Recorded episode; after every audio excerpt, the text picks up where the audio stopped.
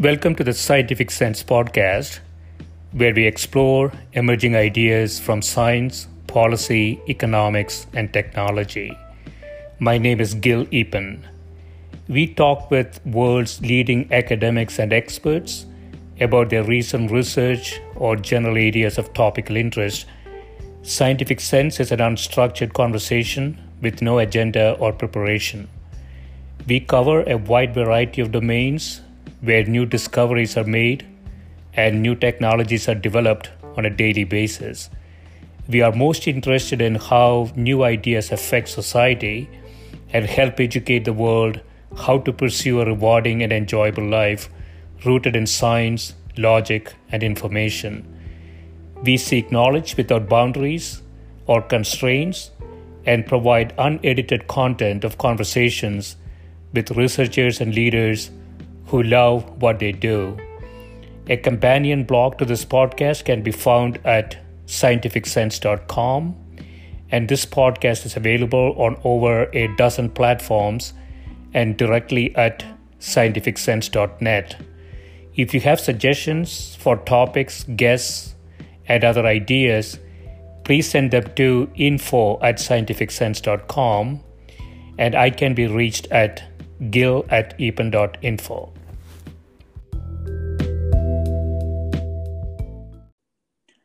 My guest today is Professor Mark Law, who is Professor of Economics at the University of Vermont. His research focuses on the causes and consequences of product quality regulation, with specific focus on food, drug, advertising, and occupational licensing laws. Welcome, Mark. Thank you for having me, Gil. Yeah, thanks for doing this. So I want to start with one of your older papers, sure. uh, History, Institutions, and Cities, A View from the Americas. You say, every nation formally or informally defines this and establishes the lines of political and fiscal authority among its national, regional, and local governments. Uh, historically, centralized governments tend to restrict the power and autonomy of provincial and local governments. Um, and you're exploiting in this paper um, sort of uh, that kind of control, what it does to organizations, cities, growth, urbanism, and those types of things, right? Yes. Um, yeah, intuitively, you know, I would not have thought there is a connection there, but it, it's a it's a fascinating connection. Yes. Well, it's an interesting project uh, that we, uh, this is joint work with um, Suku Kim at Washington University. Right? And, yeah. um, So in, in in the literature on urban economics, right, there is there's a you know there's a big question about, well, what determines uh, urban development across countries, right, and what determines why some places have very large cities and a lot of very small ones, and whereas whereas some other places the distribution of city sizes is somewhat more equal, right? Um, yeah. And so economic explanations for city formation, right, they generally point to what are called agglomeration economies, right? This idea that when the reason that cities form is that when people are geographically proximate, that improves their productivity, right? Because it allows for better matching, it allows for specialization, and so on and so forth, right? So that's the usual story for why cities kind of form in, in economics, right? Yeah. Um, so, and, you know, so a good example of that is like, well, why are all, a lot of the tech jobs all in Silicon Valley, right? Well, it's because of the agglomeration effects and so forth, right? Um, however, it's also it's, it's interesting to observe that if you if you look across countries, right, the, the distribution of city sizes varies a lot, and it also is sort of sometimes related to whether or not um, the the political systems are highly centralized or or more decentralized, right? And so, what um, my co-author and I wanted to explore was whether sort of different patterns of federalism across different countries in the Americas, so North, uh, North America and South and Central America, whether that can go some distance towards explaining sort of distributions of cities across uh, different countries. Yeah. yeah. Um, and go so, ahead. Yes. Um, and so, so, so you you're finding a connection between federalism and and cities and city sizes and the distribution? Yes, yes. So the idea is is uh, is basic. So you have some countries where, for historical reasons, they're very politically centralized, right? So quite often in these these countries, you have um, what you call sort of, if you look at the distribution of city sizes, there's what's called urban primer, primacy, right? There's one or two cities that sort of dominate the urban landscape. They account for the bulk of the population, right? And quite often they are political capitals, okay? Right. Um, right. In other countries, you have very large cities, but they don't, not necessarily political capitals, right? Um, and in mm-hmm. fact, you have more, a sort of more even distribution of city sizes, okay? And, and often these are more decentralized countries, okay? Um, mm. And so what we wanted to do is try to look sort of historically over time at different types of federalisms in different countries. So some countries are actually federal in the sense that you have you have national government as well as sub-regional governments, and then you have city governments, right? Um, whereas yeah. other countries are very unitary, right? There's just a national government and then there are cities below it, okay? Right. Um, so across these different, within federalisms, you have some federalisms that are highly centralizing and highly, and the others that are more decentralized, right?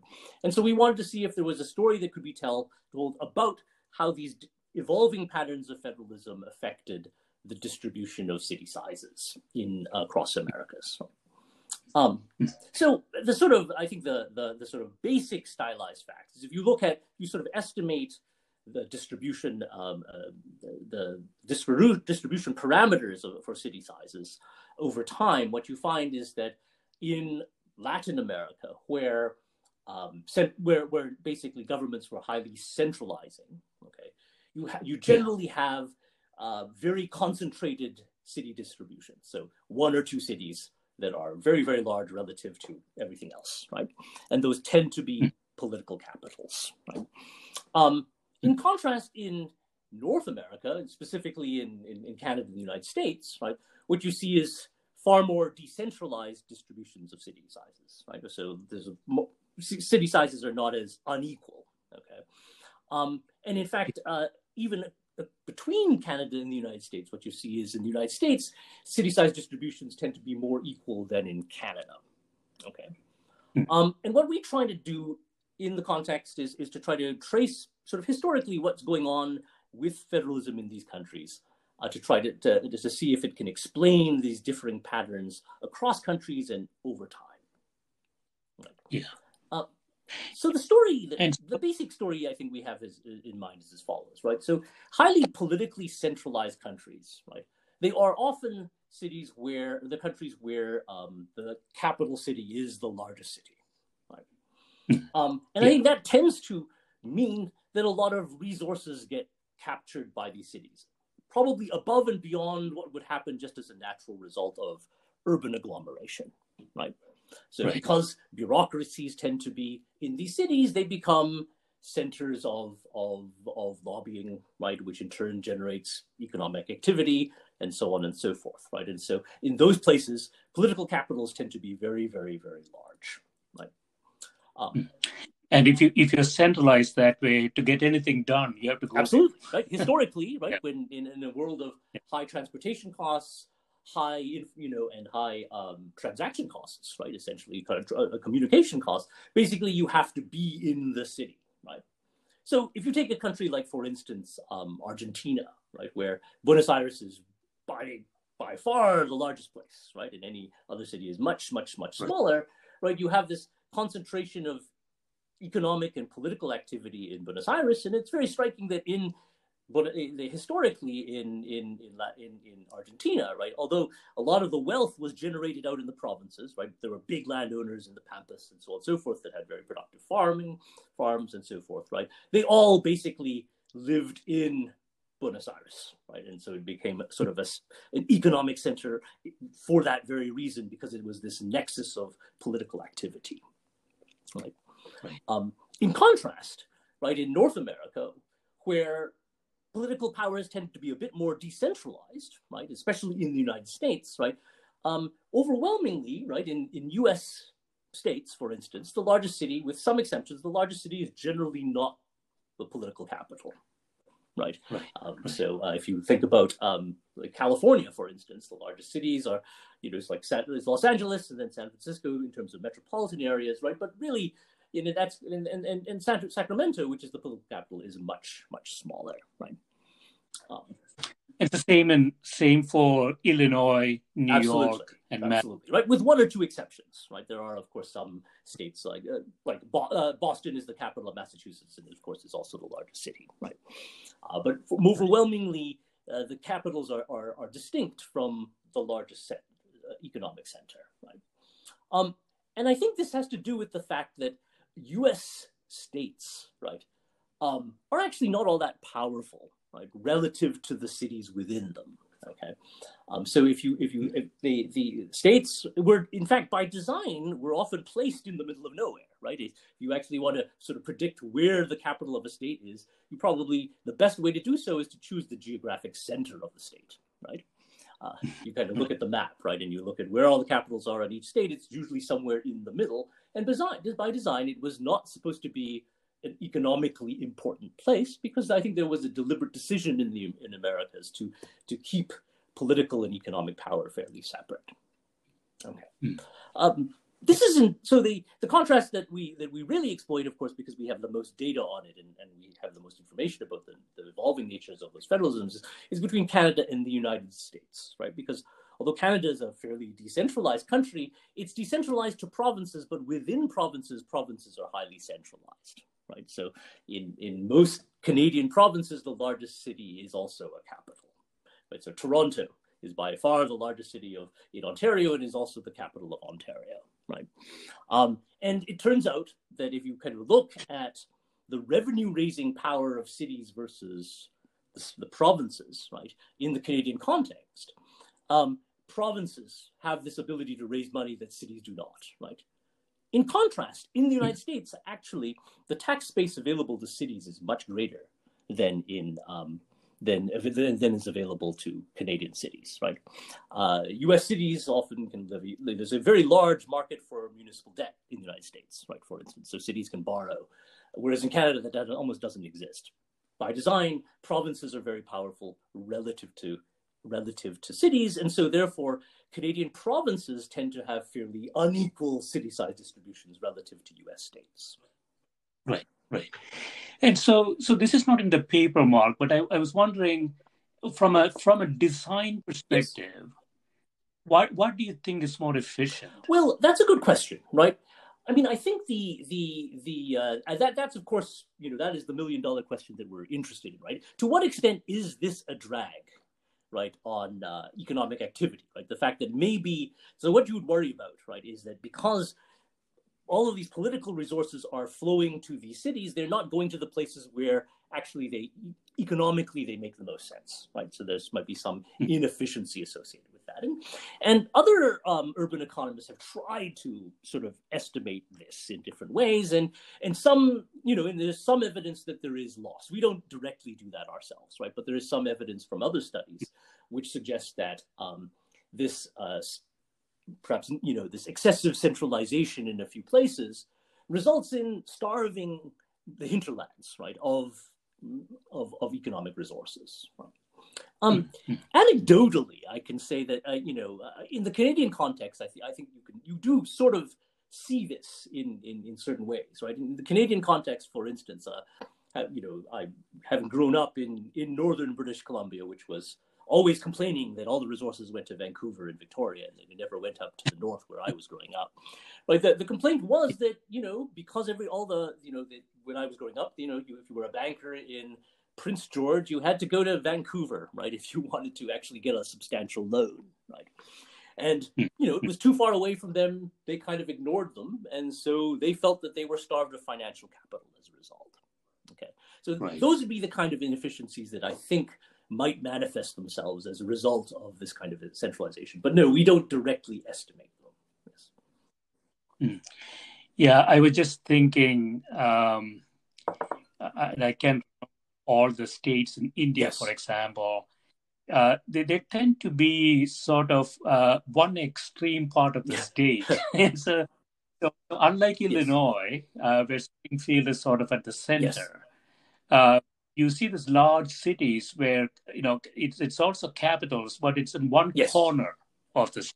And I wonder what caused that. Yes. Well, I think, you know, so I, I haven't investigated the Indian context, right? You know, and I think yeah. it's ultimately, you know, you, you sort of, you know, if you really want to tease this out, you sort of have to know something about how these cities were selected, right, at the time, right? You know, I think the, the you know, were they, you know, so one reason, right, historically, why I think that, you know, some places the, the capitals are the largest, because the capitals were just, ma- the biggest centers were made the capitals, right, after the fact, right? You know, and, right. and I don't know what the story is in, in, in the Indian context, right? However, I could very well yeah. believe in the Indian case that, even conditional on that, right? Nevertheless, that there are great benefits to being close to the capital, given the nature of all the bureaucracy that arises, right? And the need to get permits, you know, I think of the License Raj, now mostly dismantled, I think, but still existing in some form, right? Um, and how it was so important to be able to be close to the capital in order to get things done, right? Mm-hmm.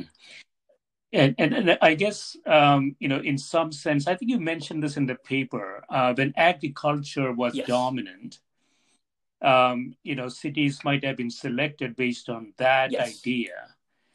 Um, so it's not necessarily sort of geometric center from a from a transaction cost perspective, but really that is where the agriculture powerhouses were, yes. so to speak. And then it shifted. Right, when technology came in, when manufacturing came in, it went to to, to completely different yes. place. Well, uh, I think and that's so that's right. What right, I think these... that's absolutely true. I mean, you think of much, most of much of the United States was was agriculture was originally politically important in very in, in a lot of the United States, right? Absolutely. So it was important to yeah. put these capitals and centers where there was agriculture, right? Uh, that that's. Uh, but however, it has yes, absolutely. With with time, it has evolved. It has evolved differently. Yeah, yeah. Yeah, I mean, it's, it's a fascinating connection. Um, obviously has some implications for policy um, for countries if they really want to, you know, go back and study what might yes, be more optimal. Absolutely. I mean, I think um, the, the, you know, it's, uh, this, the, I, you know, this is, I, I find this, this particular project, of, I, you know, I, I, at the time when I was working on it, was one of, it was, I thought it was great fun, right? Because it was an opportunity to learn a lot about yeah. countries and their histories and so on and so forth. It was also in, in ways the most frustrating, right? Because there is so much mm. uh, about, you know, it, what one would, would, you know, would be nice is to have more of more randomization in a sense, right? That would allow us to say something cleaner about, you know, what's driving what in a way, right? Um, and that's why ultimately I point out that, you know, you really have to have a good story about how these capitals are chosen, right? You know, if they have, hmm. if capitals just happen to be chosen in the same places where we're economically important, then it's very hard to know that if it's my story versus some other story, right? Uh, it could very well be these would have been the big cities anyway, right? Um, So uh, that's the sense we're we're hoping that if you could look over, that's that's that's partly the story why we think it's important to take this temporal dimension, right, and and, and this Canada U S comparison that we're try, trying to take advantage of, right, because there you have other changes going on that may have tipped the favor, you know, the balance one way or the other. Yeah, I mean, the other question is, as technology changes. Uh, as you mentioned, you know, the transaction costs continue to decline. Um, it might be that, you know, if you were to start a new country today, um, it, it, you know, uh, it's going to be distributed decision making. And so this idea that you have, you know, sort of centralization yes. it, from a decision making perspective, that whole idea might, uh, you know, might go away. Well, um, it's hard to say, right? I mean, until this pandemic, right? I think most people who would have said everything would have been centralized, right? The, you know, one of one of the complaints uh, that is is heard in, in Canada, for instance, is, is is that our cities are not large enough, right? For instance, right?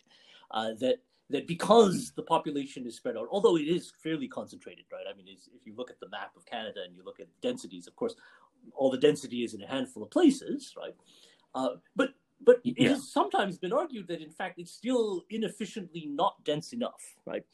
Uh, that, that we would benefit from greater density because of the benefits of agglomeration, right? I think these agglomeration economies are enormous, right? Uh, that certainly is the received wisdom in, in a lot of urban economics, right? Um, however, right, uh, given the pandemic, I think there has been some rethink of that, but I don't know if that's a, a one-off thing or it's going to, you know, result in fundamental changes. Right, right. Yeah, so that's a, sort of a minimum efficient yes, scale question. Absolutely. And, and Canada's a good example because you yes. got so much space.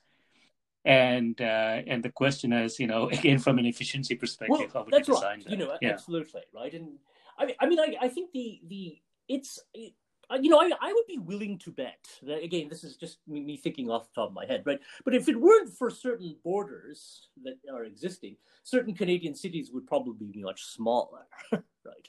You know, if mm. imagine that we didn't have a border of the forty-ninth parallel, and you know, and that Canada and the United States were a single country, right? Uh, it raises the question of, yeah. well, would Toronto be as significant as it is, right? Right, or would everything have gravitated to, I don't know, Chicago and New York and so on and so forth, right? Absolutely. Okay. Okay. yeah, yeah, exactly. Yeah, it's, you know, uh, yeah. In the European context, a, right? You have, you know, if you, if you look yeah. at a lot, a lot of Europe, for instance, you have very small countries, right? And like a country like Germany yeah. has a lot of cities, but none of them are like super big, right? And I, I think that is a function of the fact that this was Germany was once many countries, right? And they were politically fragmented, right? Uh, and so therefore, in much of Central Europe, right, you have a lot of cities that are kind of, you know, of moderate size, right, in some ways, right? And had they, had it always been centralized, you know, then maybe the city size distribution would look very different, right? Right, right. Yeah, I want to jump into one of your uh, sure. recent papers, um, of understanding the rights of regulation during sure. the Progressive Era. Uh, what role for Austrian economics, you ask? So uh, you say that uh, you selectively survey the economic history literature of the rights of regulation in America during the Progressive Era with the goal of identifying how this literature is informed by Austrian yes. economic theory. Um, so, so. So, so can you give a quick definition for Austrian economic well, theory? So I, I, I don't pretend to be an Austrian economic theorist, um, but I, I was invited to write this paper as as a for part of a symposium uh, that was being uh, that was being organized. That was trying to, the, the, basically the organizers were asking economic historians like myself, who are not Austrians, right, to sort of think about yeah. to what extent Austrian insights might offer, you know, in, in economic history, and whether economic history provides some way of testing different Austrian ideas. Right? Um, so mm. as I come at it, right, you know, again, I'm not an expert on Austrian economics myself, but as I come at it, what I, what I see as being the sort of the key difference between a lot of Austrian thinking and sort of mainstream economic thinking is that mainstream economic thinking is mostly about equilibrium, right? It's about, you know, it's it's, it's kind of developed off this sort of Newtonian type thinking, right?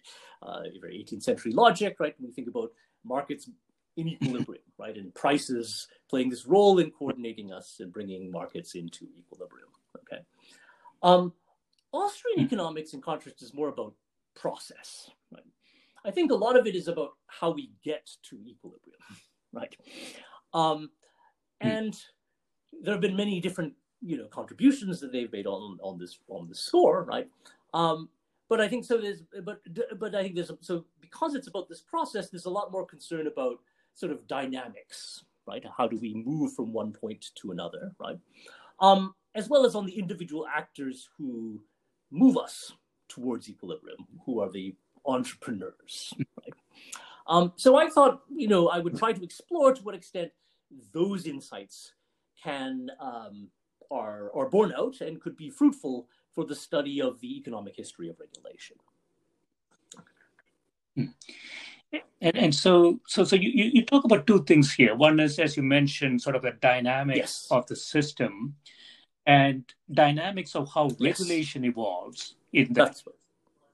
And then the one is sort of the role of entrepreneurship. Uh, within that within that system, how does that affect, right? So, so, so, so, what do you what what is well, your context? So I have here? I, I think that Austrian economics can tell us about, about about both of those things, right?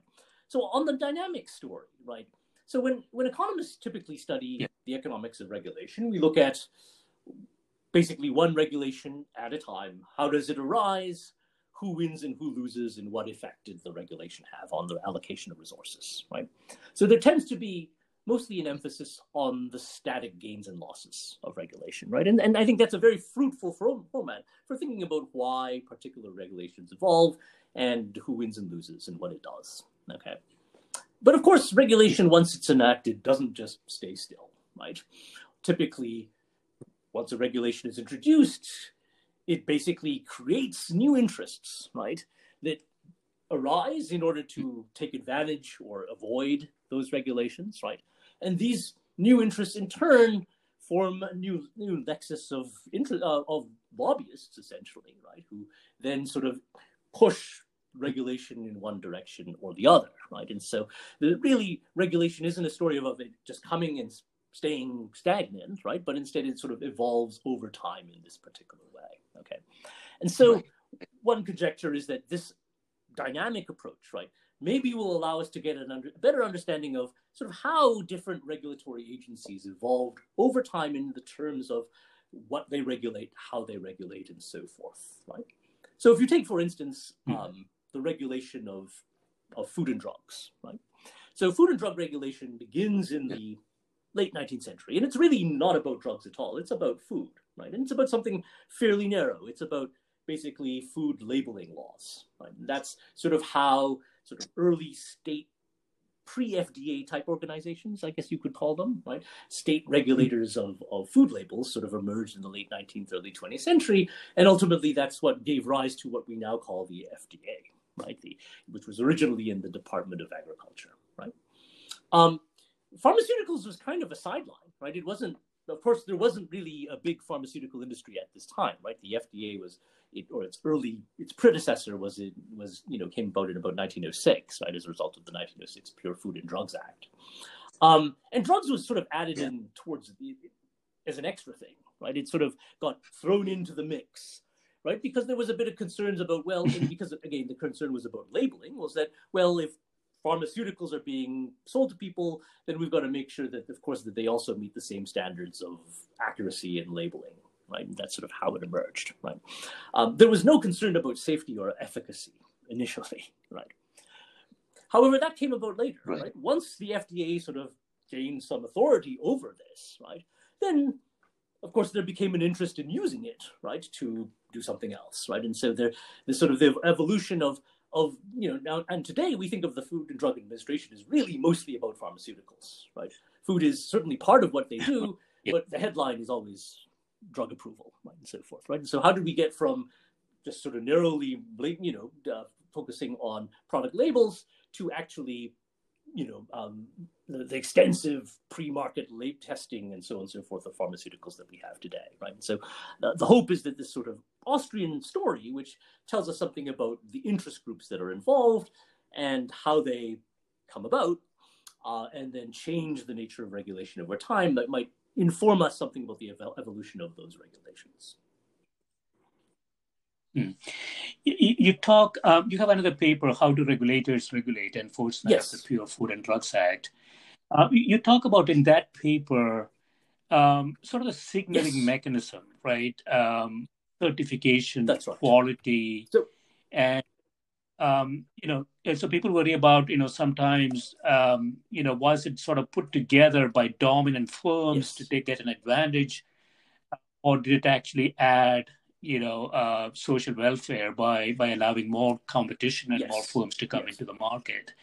Uh, so, so what, right. well, what did you find so there? What I was trying to investigate there is is that um, so the F D A in its original form was a very pretty small agency, right? There weren't a lot of people who worked at it. It was actually at the time, it was called the Bureau of Chemistry, which was this unit within the Department of Agriculture, okay? Um, and yes. so they were tasked with trying to enforce this Pure Food and Drugs Act, okay?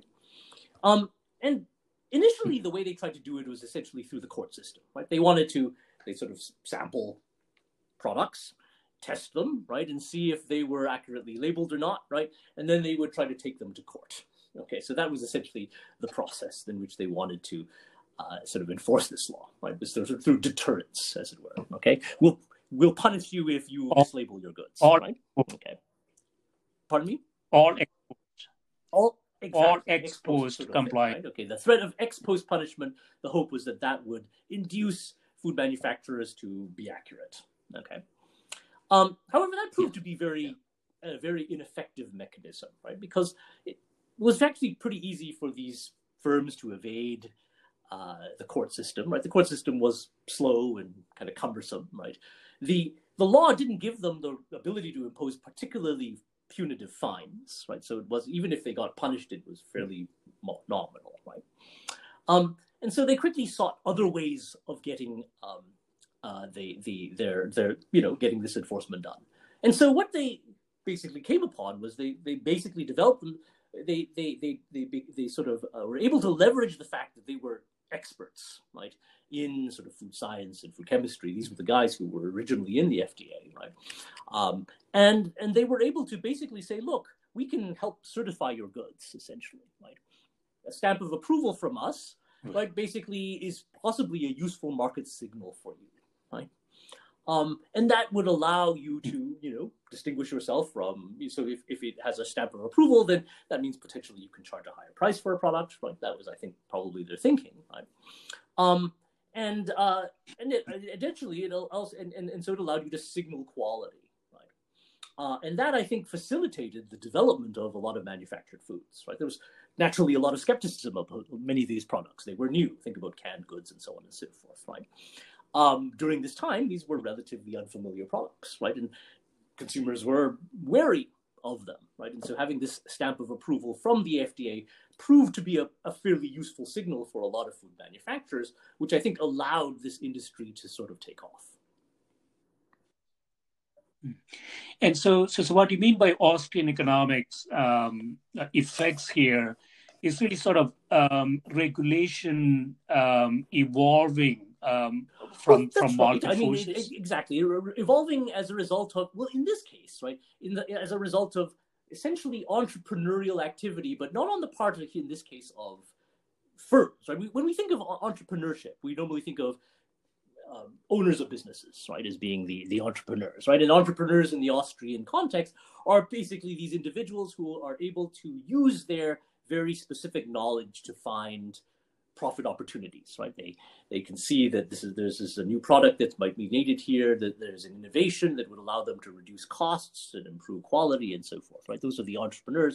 And they are these searching people, right, who are able to identify these profit opportunities, right? Um, the point, I guess, so if I'm, you know, if you were kind of thinking of these two articles kind of combined, right, is is essentially uh, yeah. what I identify in this this piece what I was writing for the for, for this Austrian conference is that you can think of the early F D A as being kind of entrepreneurs also, except entrepreneurs in the bureaucracy, right? They're trying to make their jobs work, right? They're trying to leverage their expertise yeah. over uh, food science, food technology, or whatever, right? To uh, do some, uh, to, to, to fulfill their regulatory um, ambitions, right? Which is to improve the quality of foods and so forth, right? right? So this is a case where that sort of entrepreneurship works in, I think dur- during this time, again, I, I don't want to say much out of sample, but, but in this particular instance, it works, I think, to to uh, to the social benefit because it also allows for uh, the development of new products. Yeah, so so if I understand this correctly, Mark, um, in, in some sense, the regulators moved upstream, that they could provide guidance, yes. they could provide expertise. Uh, yes. to the manufacturers, and rather than become a you know sort of uh, exposed yes. compliance managers, they could actually actually try. That's exactly that. correct. Uh, yes. Is that is so, that? I mean, see? The reason I call this entrepreneurialism on their part is that there was no directive that they do this, right? They they were just told enforce this law, right? And then they had to come up with some way of doing it. okay, um, so the, the the entrepreneurship is in inventing this mechanism for, for themselves, right? They they initially tried the way that would seem obvious, right? Is to sort of be a policeman about it, right? Is go over and, and you know, catch the bad guys, find the the adulterators and so forth, okay? Oh, but they just didn't find that was very effective. And so rather than continue to do that, right? They said, well, let's innovate, right? Let's let's let's do something useful for firms that allows us to actually enforce this law more effectively. Yeah, that, that's a fascinating way to think about regulation. We'll take a quick break, um, Mark. Uh, when we sure. come back, we'll talk about your Absolutely. other okay. regulation. Thank you.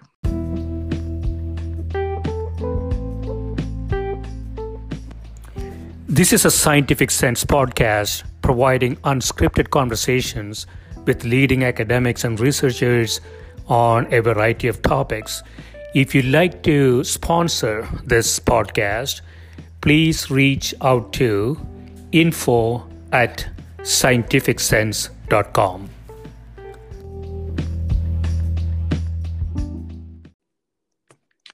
So, Mark, uh, we are back. Uh, we were talking about um, regulation, um, as sort of a dynamic process of regulation, how it evolves, how entrepreneurs and market forces might shape it over time.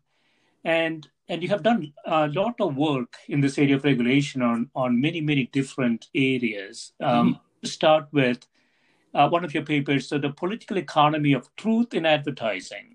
Right. Um, so so truth in advertising regulation. So when did it when did it start? It starts in the um, early decades of the twentieth century. Right. So I think, uh, yes, uh, in the nineteen hundreds. Right. Yeah. Uh, and then it sort of goes through until about the nineteen forties, right? So at the state level, individual states enacted these sort of truth in advertising laws, right? Which basically gave authorities some ability to go after, you know, um, manufacturers or producers who sort of lied about their products in various ways. Right, right. And, and, and cynically one might, so since advertising is costly, cynically, one might think that, um, you know, uh, big firms might have an incentive here to, to do this.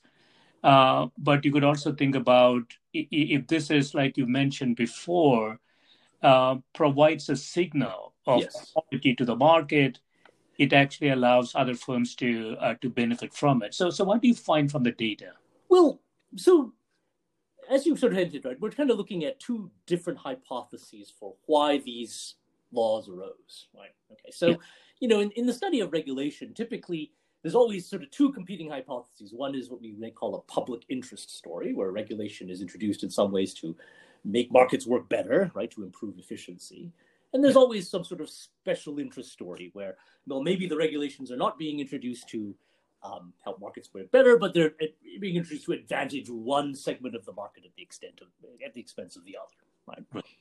Um, So in the context of uh, this set of regulations, right, so these, one story you could tell, right, is that truth in advertising laws were essentially introduced to basically make it costly for smaller firms, right, who didn't have large budgets and so forth to advertise, right? Advertising is a way of communicating information about your product, right, to, to, to your customers, right? That's the point of advertising.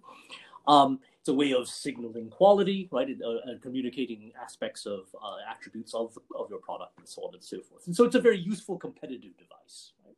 Yeah. And so one story you could tell is that what you want is the, you know, large firms perhaps wanted these um, these laws in order to make it costly for their smaller competitors to uh, to advertise, right? That's one possible story. Okay.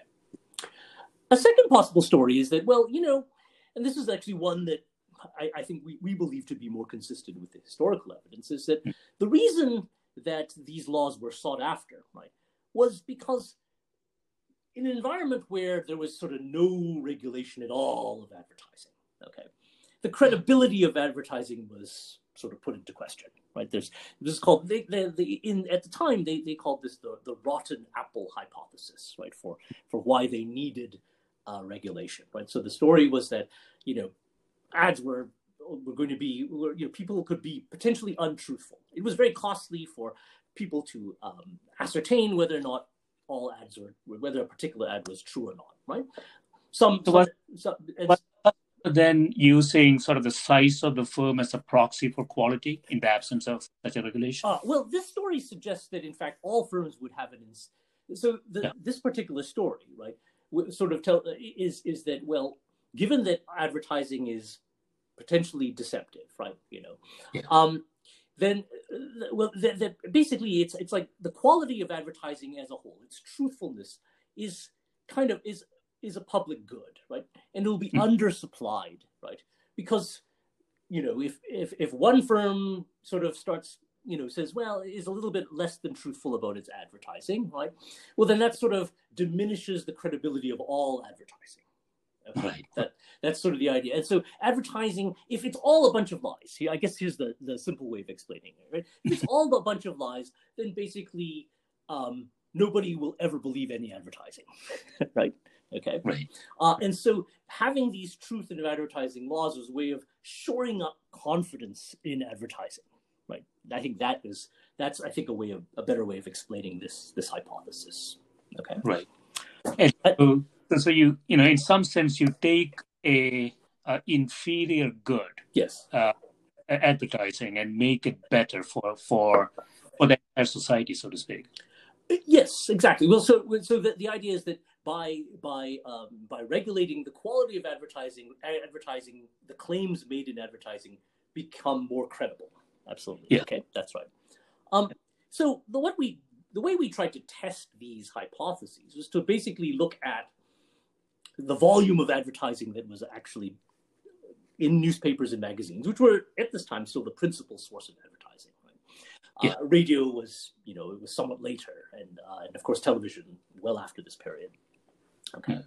Um, and basically the two hypotheses basically have have, have, have differing proje- uh, predictions about what should happen to the volume of advertising, right? If in mm-hmm. fact uh, it's this anti-competitive, if, if this regulation is meant to benefit a few companies at the expense of every, you know, and um, to reduce, to make, if, if, if the goal of it is to reduce access to advertising, right, which is the sort of right. special interest story, then you'd expect that with the introduction of these laws, the volume of advertising would decline, right? right. Um, in contrast, if it was the point of the laws was to actually improve the credibility, right, then we would expect the volume of advertising to increase. Yeah. And that's actually yeah. what we observe, right, is that in fact there's, you know, adjusting for sort of market size of each state, as a state introduces one of these laws, the volume of advertising went up, right? Which we think is more consistent with the story of advertising improving, these, these regulations improving advertising's credibility than mm. it actually serving as an anti-competitive device. Um, I, I know that this, this data might be difficult to get, but I wondered, is there some sort of a relationship between the size of the firm and the volume of advertising that, that was? Well, I, you've got to imagine larger firms, of course, did a lot more advertising. yeah. that, that's yeah. certainly true. Yes, you know, um, the. I mean, I think the, the clean, if you wanted to think about, well, what would be a, a, a cleaner test of this hypothesis, right, would probably be to look at the price of advertising space, right? Um, so if advertising, in fact, became more valuable as a result of its credibility improving, then in fact its price should go up, right? Okay, uh, the, the it should become, you know, because it, it's more valuable. Okay, um, however, we don't observe that kind of data, right? Of, of how, what what they were charging for advertising space. What we can what we can observe is volumes of advertising. Right, right, and so so you your conclusion here is that the the, the advertising regulation. Mm-hmm. Um, seem to have done uh, a benefit yes. uh, to society, right? Uh, essentially, it allowed uh, the quality of adver- advertising to increase, yes. and it allowed firms of all sizes yes. to advertise. That's right. That, that's sort of our story, is that this has helped making a market, the market for advertising work more efficiently in that way, right? By sort of providing some basic policing of advertising uh, uh, claims, right? It basically allowed advertising to be more credible, and it allowed this market to work better. Right, right. right. You have another idea here, another paper, Mark, effects of occupational licensing laws on minorities. Ah, yes, yes. Uh, sort of a similar question. So in the paper investigates the effect of occupational licensing regulation on the representation of minority workers in a range of skilled and semi-skilled occupations. Yes. Um, so again, you know, um, there there are some suggestions that these these licensing laws yes. uh, basically give advantages to uh, the status quo, the incumbent, yes. and uh, increases uh, entry barriers for, for new entrants, right? right? So, so, so what do you find here? Well, so this is a classic question in the, the literature on occupational licensing, right? Essentially, you know, is is the is licensing a, a way of reducing competition, right, and sort of increasing incomes of the licensed practitioners, right? Or is licensing provide information about quality, right? That's sort of the, the central question in a lot of the occupational licensing literature. Is it, is it purely an entry restriction, right? Or does it actually uh, provide some method of quality assurance? Okay. Um, so during this period, so again, as you, as you, I think you're discovering, like a lot of this work is about, a lot that I've done is about sort of the, the origins of these regulations in, in this sort of late nineteenth, early twentieth century, right? And so during this time, not only were states introducing laws about advertising, right, and food and so forth, but they were also introducing laws that began to regulate different occupations, right? So you have this sort of scattered adoption of licensing laws across states over time in the late decades of the nineteenth century up through the middle of the twentieth century. Okay. Um, and so it is, it's widely believed that these laws were anti-competitive, right? That they reduced competition, right? Okay. And it's also believed, and, and I think it's true in some instances, that these laws were also used to keep out certain demographic groups, right? So that licensing of certain occupations was not so much maybe a way of, of uh, assuring people of quality, but was more about reducing competition and keeping out blacks and women and so on and so forth. Okay. Yeah. Uh, so that's sort of yeah. the... The, the sort of the received wisdom. And again, I think it is true in many instances that regulate that licensing has served that kind of function. Okay. Um, however, what we wanted to do is we wanted to look across a sort of a broader range of occupations um, that represented a reasonably large percentage of the licensed workforce during this time. Okay. I think we looked at, I don't know, eight or nine occupations. I can't remember how many in total. Okay. Um, and what we wanted to do is we wanted to see if these licenses had had a disproportionate impact on female workers and black workers, right? So were they harmed or they hurt by the introduction of these licensing laws over time, right? And we find kind of an interesting, sort of a nuanced story here, right? So in certain occupations where essentially it's not obvious that you would need a license to signal quality, right? In, in those occupations, I think it's Probably, it's probably safe to say that these regulations either had very little effect, because maybe they just weren't very effective. Okay, uh, they, they, they, at this time they weren't very binding, perhaps, right? Or they may have actually disadvantaged women and minorities. Okay, so for instance, in the barbering profession, right? Barbering is an occupation that's that's licensed, right? But it's actually unclear that there's a lot of need for licensing, right? It's pretty easy to figure out who's a good barber, right? It's it's not it's not you know the market can sort that out pretty easily. Okay. Yeah, I mean, yeah, exactly. You can quickly see if, if you got if a you bad get a bad haircut, haircut, you just don't go back, right? And yeah. I think that you know that and reputation is enough to ensure that you know good barbers get rewarded and bad barbers don't. Okay. Um, And in those occupations, there's certainly no benefit to minorities and women, right? Well, of course, back then it, it was all men who were barbers, right? Um, and in fact, we have there's some evidence that blacks were harmed by these laws, okay, in those occupations. However, in other occupations where there were more skill involved, right? So in higher skilled occupations, like uh, I think we have, you know, like doctors or maybe plumbers or pharmacists. I think those were some of the ones we looked at. What we found was that there is actually some evidence there that women and minorities may have actually been helped by those licenses, right? That they may, may have actually allowed them to enter occupations which they would normally have been kept out of. Right? And so the story here is perhaps that what's going on is in in, in many of these services, right, for which there's fairly high skill, there there might have at this time been what we call statistical discrimination, right? This sort of idea that, well, I'm not going to go to, let's say during this time, you might not go to a female doctor, right? Because people just didn't think that women could do it, okay? That was might have been a, a prevalent view at that time, okay? And so what a license allowed a woman or a, a black person at this time to do is to signal that they actually could op, could op, they, that they were going to be qualified to, to, to operate in these occupations, right?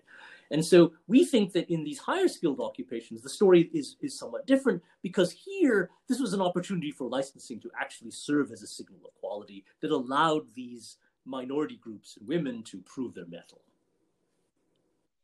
Yeah, so so so I wonder, Mark, so the, the higher skilled occupations, the earning power is yes. higher.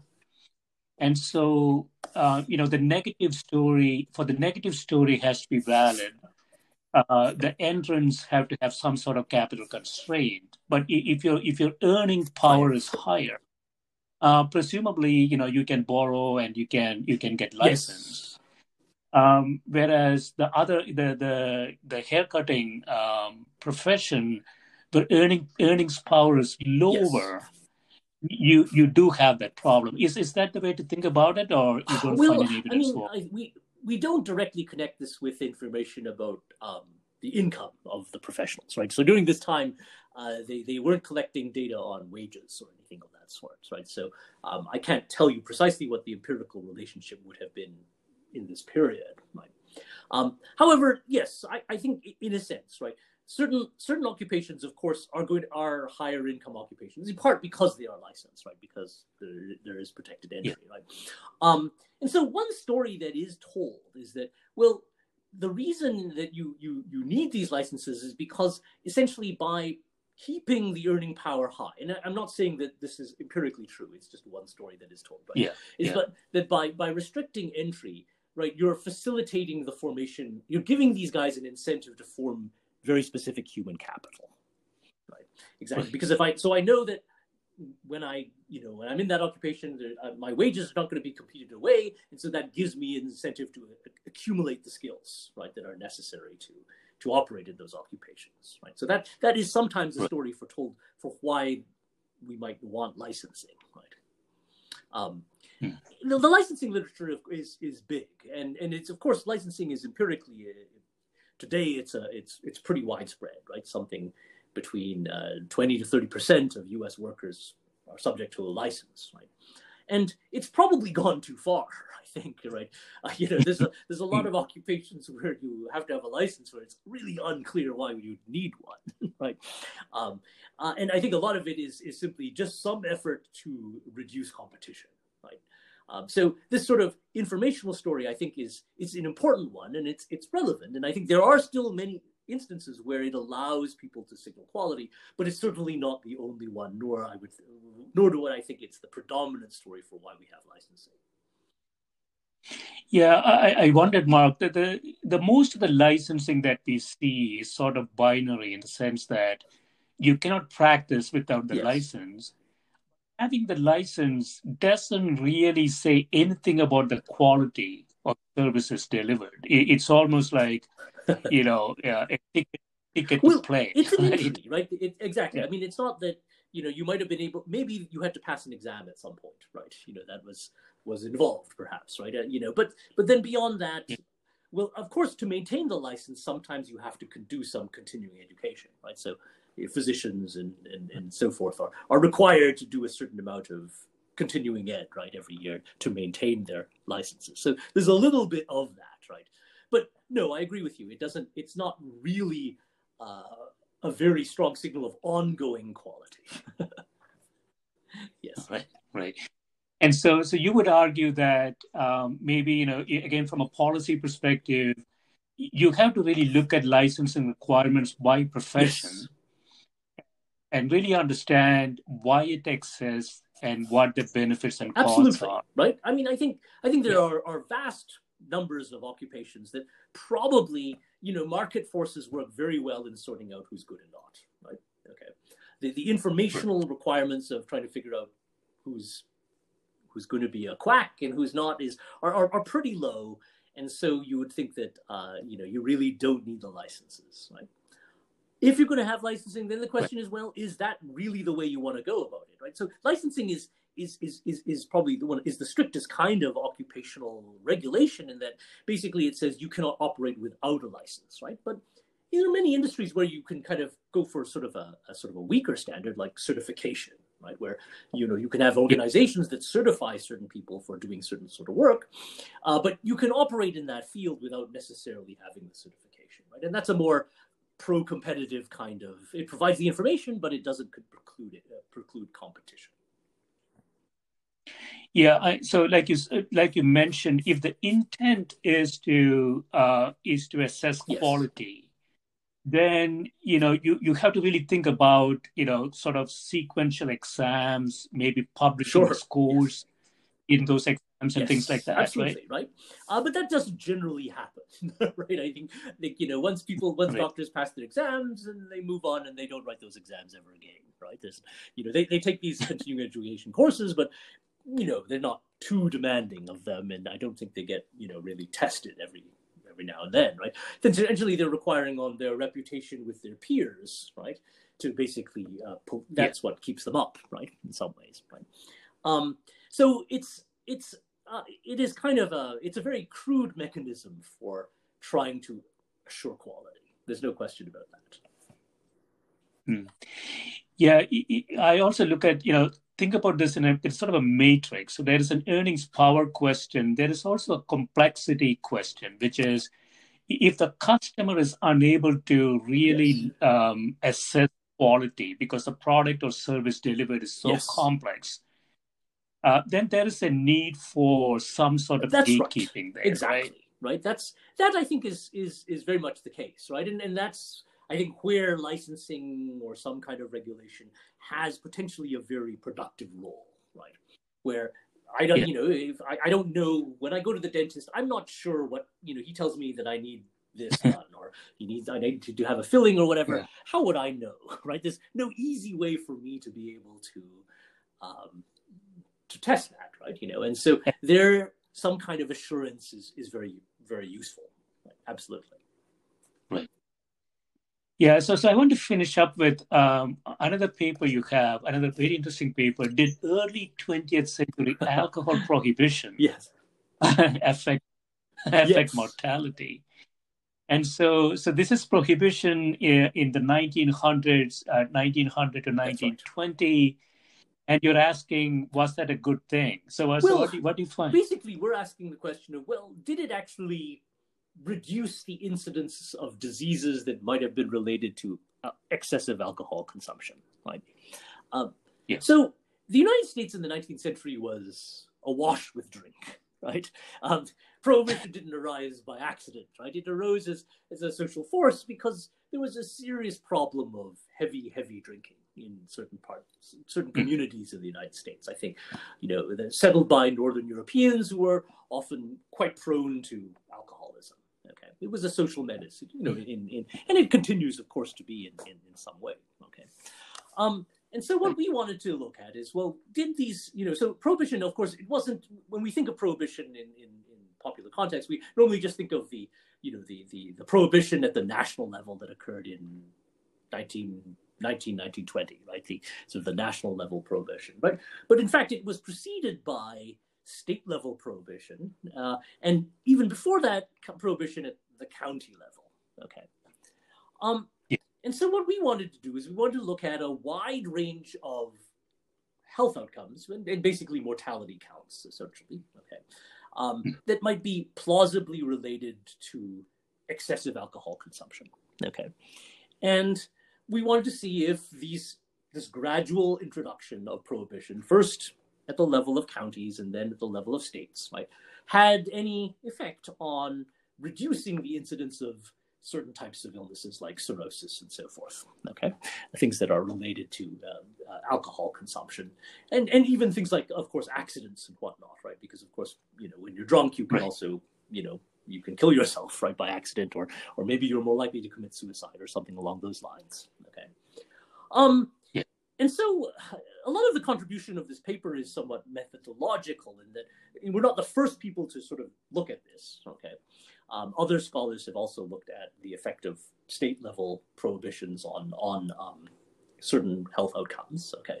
But we wanted to contribute by, A, looking at a larger number of outcomes than had been previously looked at, previously examined. Okay, and also trying to um, improve the coding of prohibition by taking account to, of this sort of uh, county level prohibition, and also to get the timing of the state level prohibition correct, because some some previous studies had miscoded that. Okay, and so what we found is if you do it as as we have, um, that we find some evidence that in fact uh, prohibition was good in the sense that it, uh, that it, at least in terms of reducing the incidence of certain types of illnesses. Okay, so there are fewer deaths due to Um, I think certain liver diseases, right? We find fewer deaths due to um, accidents and suicides and stuff like that. Okay, um, and that uh, that you know there was something to it, right? These these laws were not just you know that, there's again there's a widespread uh, conception in the popular culture that prohibition just didn't work.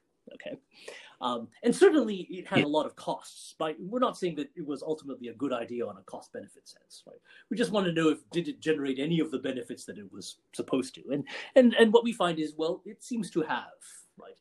Uh, that it, it it did reduce deaths due to certain types of diseases that were related to alcohol. Hmm. Uh, but uh, if I understand correctly, Mark, uh, so uh, could you compute sort of the total cost of the system? Oh, well, the see- costs of prohibition? Yeah, so, so you know, I don't know if this is the right way to look at it, but prohibition would have um, decreased economic activity from, you know, just well, consumption so it's, and you know, production. Yeah, so we don't actually estimate the costs of prohibition. And I think, you know, so the costs of prohibition are principally in terms of the enforcement, right, uh, of it, right? Um, and you know, the crime that might have resulted as a result of it, okay? Uh, because, of course, there was a fair bit of uh, evasion, right, as we know. Um, organized crime and the rest right, of it, right, um, may have been related to that. Uh, but also, of course, simply the lost pleasure, right, from, you know, forcing, you know, taking drink away from people, right, okay?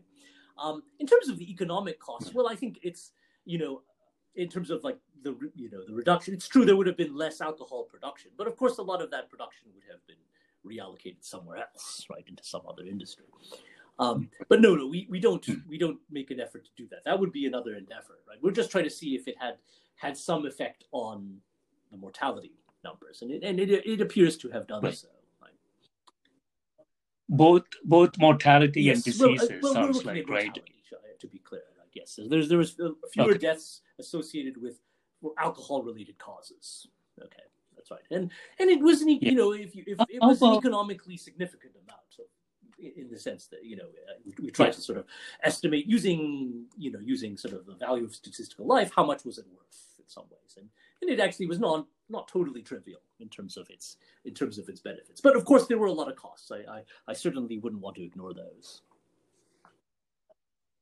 Yeah, and I also wondered, Mark, you know, whether there is some sort of substitution effect. So, you know, again, the, the place I grew mm-hmm. up in, in South India uh, had this problem just very recently, and they had a prohibition. And what they found was that there is a substitution to yes. other drugs well, no. uh, from alcohol, and that turned yes. out to be a bigger well, that, that's problem. That's right. I mean, that, that's been always kind of a... potentially a problem, right? With, with uh, you know, if people are going to get their fix yeah. one way or the other in some ways, right? Um, in this context, um, we don't actually observe that, right? There, it doesn't appear to have shifted mortality towards other causes. Okay, so if you, you know, what's what's interesting is is that what we find is that prohibition seems to have reduced mortality due to alcohol-related diseases. Okay, but it didn't affect yeah. the mortality rates due to anything else. Okay, that's we, we sort of do that as a falsification test, right? Uh, because what we would worry about is that yeah. well, imagine that places that had prohibition were also places where just health imp- health outcomes were improving anyway. Okay, uh, then we would be misattributing, yeah. you know, um, these uh, prohibition. Uh, we would be, we would be, you know, there'd be a confounding variable, right? In that sense, we we, we don't want right. to attribute these declines to prohibition if they were in fact due to other causes. Okay. Uh, but what's interesting is we don't yeah. find decline in deaths due to any any other cause, right? It doesn't affect other mortality rates in either direction. Okay, it doesn't increase them or reduce them. So one thing I was thinking about, Mark, is that there is, you know, nineteen hundred to nineteen twenty seems like a fairly short period of time. Um, alcohol use related mortality takes some time to show up. So did you did you look at a lag between ah. time and the actual mortality? No, no, we didn't. Um, I mean, of course, yes, some of these diseases would, would take a long time to sort of affect, you know, people. That's yeah. absolutely right. Um, so I think, uh, no, that would be a subject for future study. I mean, I think it's that, that choose, the problem with looking at the lags, right, is that, of course, people move around, right, yeah. during that time, right? And so it's very difficult to trace, you know, any individual's exposure to prohibition at one period with yeah. their health outcomes many years later, right?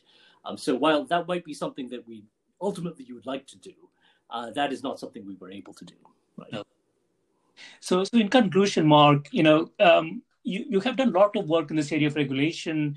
If I understand this correctly, there are a lot of, you know, sort of misconception of the origin of, of regulatory um, uh, regulatory laws and the effects on the population. But in general, um, you're finding that much of the regulations that you looked at actually had a, a positive effect. Uh, well, on... I think, yes, that, that certainly, you, you know, one might, might draw that inference from this body of work, right? I mean, if to put in a larger perspective, right, I, I mean, I was sort of interested, um, what sort of motivated me to do a lot of these studies, right? So I'm, I'm very interested in the origins of the American regulatory state, right, during this early twentieth century period, right? And and certainly it is, certainly among economists, it's yeah. widely believed that regulation mostly is a reflection of special interests, right? Who who want to have regulation to uh, advantage themselves, right? To you know at the expense of their competitors. That regulation is inefficient in that in that way, um, and uh, that is that's sort of a, the received wisdom in in, in many, among many economists about the origins of the regulatory state. Yeah. Um, and I think my, my work sort of points out that well that. may be true for some regulations. Like again, I, you know, this, there's a lot of regulations that I haven't looked at, right? Um, but there are certain re- other regulations that were arising during this time that I think were basically a response to asymmetric information problems that were arising in an increasingly complex society. Right? Uh, that yes, I think that during this period, right, that when exchange was increasingly impersonal, where products were increasingly complicated, right? Where people were living in very urban environments and where you didn't really know who was making your stuff, right, and producing your foods and so on and so forth, right, that there was a lot of uncertainty about things like product quality, okay, and that regulation yeah. may have played a productive role in facilitating the expansion of markets during this time when it was not easy for people to determine whether or not products were safe or not safe. Yeah, one complication, um, of course, uh, is is the regulator himself or herself. Yes. So the question is, are they getting the regu- So uh, assuming that the, the intent to regulate was the right one, mm-hmm. there still remains to be a question of the, you know, the, the design of the regulation, if they got that right. Yes. Right? And ultimately, be more and more problematic, I think, as we go forward, because things, as you say, are getting more complex. Yes, well, well, that's right, and and I think you know that many of these regulations sort of outlive their purpose, right? Um, you know, we, we think about all of the ways we now have to figure out some quality of things, right? We have a lot more private mechanisms, right, for signaling quality than we did back then, right? Um, if you want to figure out what restaurant to eat at, you don't need a regulator, right? You go to Yelp or whatever, right? You know, you have the internet, you have uh, information is is is a lot more easily available, right? About many of these things, right? Um, and so whether or not some of these regulations are still needed is is an open question, or particularly whether, and whether they need to take the particular form that they do, right? Um, additionally, yes, uh, over time, these regulations get, you know, they, they calcify and, and their need changes and and and uh, and they become captured by other interests. Mm. Right? I mean, I think the you know the origins of the F D A, as I, I see it, are very, but I think probably mostly fairly good, right? I think my story is that it's was helping here, making markets work, and so on and so forth, right? Um, yeah. However, as we've seen in the last year, the F D A today is extremely clumsy, right? Right, it's been very very slow to, you know, approve testing and. You know, and so on and so forth, right? I think a lot of the progress against this pandemic, right, has been impeded by a lot of this regulation, right? And so how did we get from regulation being good to regulation being bad in this case, right? And I think there we have to sort of, then this sort of more dynamic approach becomes very, very uh, instructive, right? Because it, then it will allow us to sort of try to identify these turning points, right? In, in which point, but how, how different interest groups, you know, how, how do we go from one regime to another? And why is this regime that we currently have not working very well for us anymore? Right, right. Yeah, so, so looking at it, you know, sort of a continuous fashion, then maybe, you know, some regulations may require some sort of an expiry date yes. uh, for re- reevaluation, you know, things like that, right? Well, That's That's right, like, right. Because of course they very, very seldom go away, right? I, generally, the groups that benefit from them manage to keep them there, right? And and and, and most people don't know about it anymore, right? And it, it becomes very a specialized industry of itself, right? To try to figure out what how all of these rules work. Right? Hmm. Um, I think most people had no idea how difficult it would be to get a coronavirus test out to the market, right? And all the thicket of F D A rules and so on and so forth that would have to, and, and or, or that the F D A would be so conservative, right, in this way, right? Right. I mean, I, I think historical understanding helps us understand this, right? The F D A's reputation today is as the guardian of the public, right, you know, of the public safety and so forth, right? The right. The, the, the, the the regime the, of extensive pre-market testing and approval, I think, is the source of people's confidence in the F D A, okay? Um, and so therefore, not surprisingly, they've become very, very, very cautious, right, about approving new drugs and approving new tests and so on and so forth, right? And they set this extremely high scientific standard, which, well, maybe okay, which which may be okay if you're not in the middle of a pandemic, although even there it, it, it may be still too high, okay? Yeah. Uh, but it's certainly not, if you if you need a more flexible uh, sort of response, then it's simply a straitjacket. Right, right. Excellent. Yeah, this has been great, Mark. Thanks so much for spending time with me. Well, thank you, Gil. It's been fun. Thank you.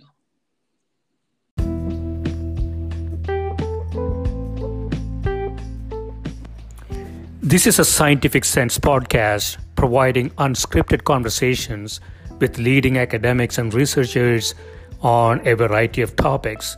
If you'd like to sponsor this podcast, please reach out to info at scientificsense dot com.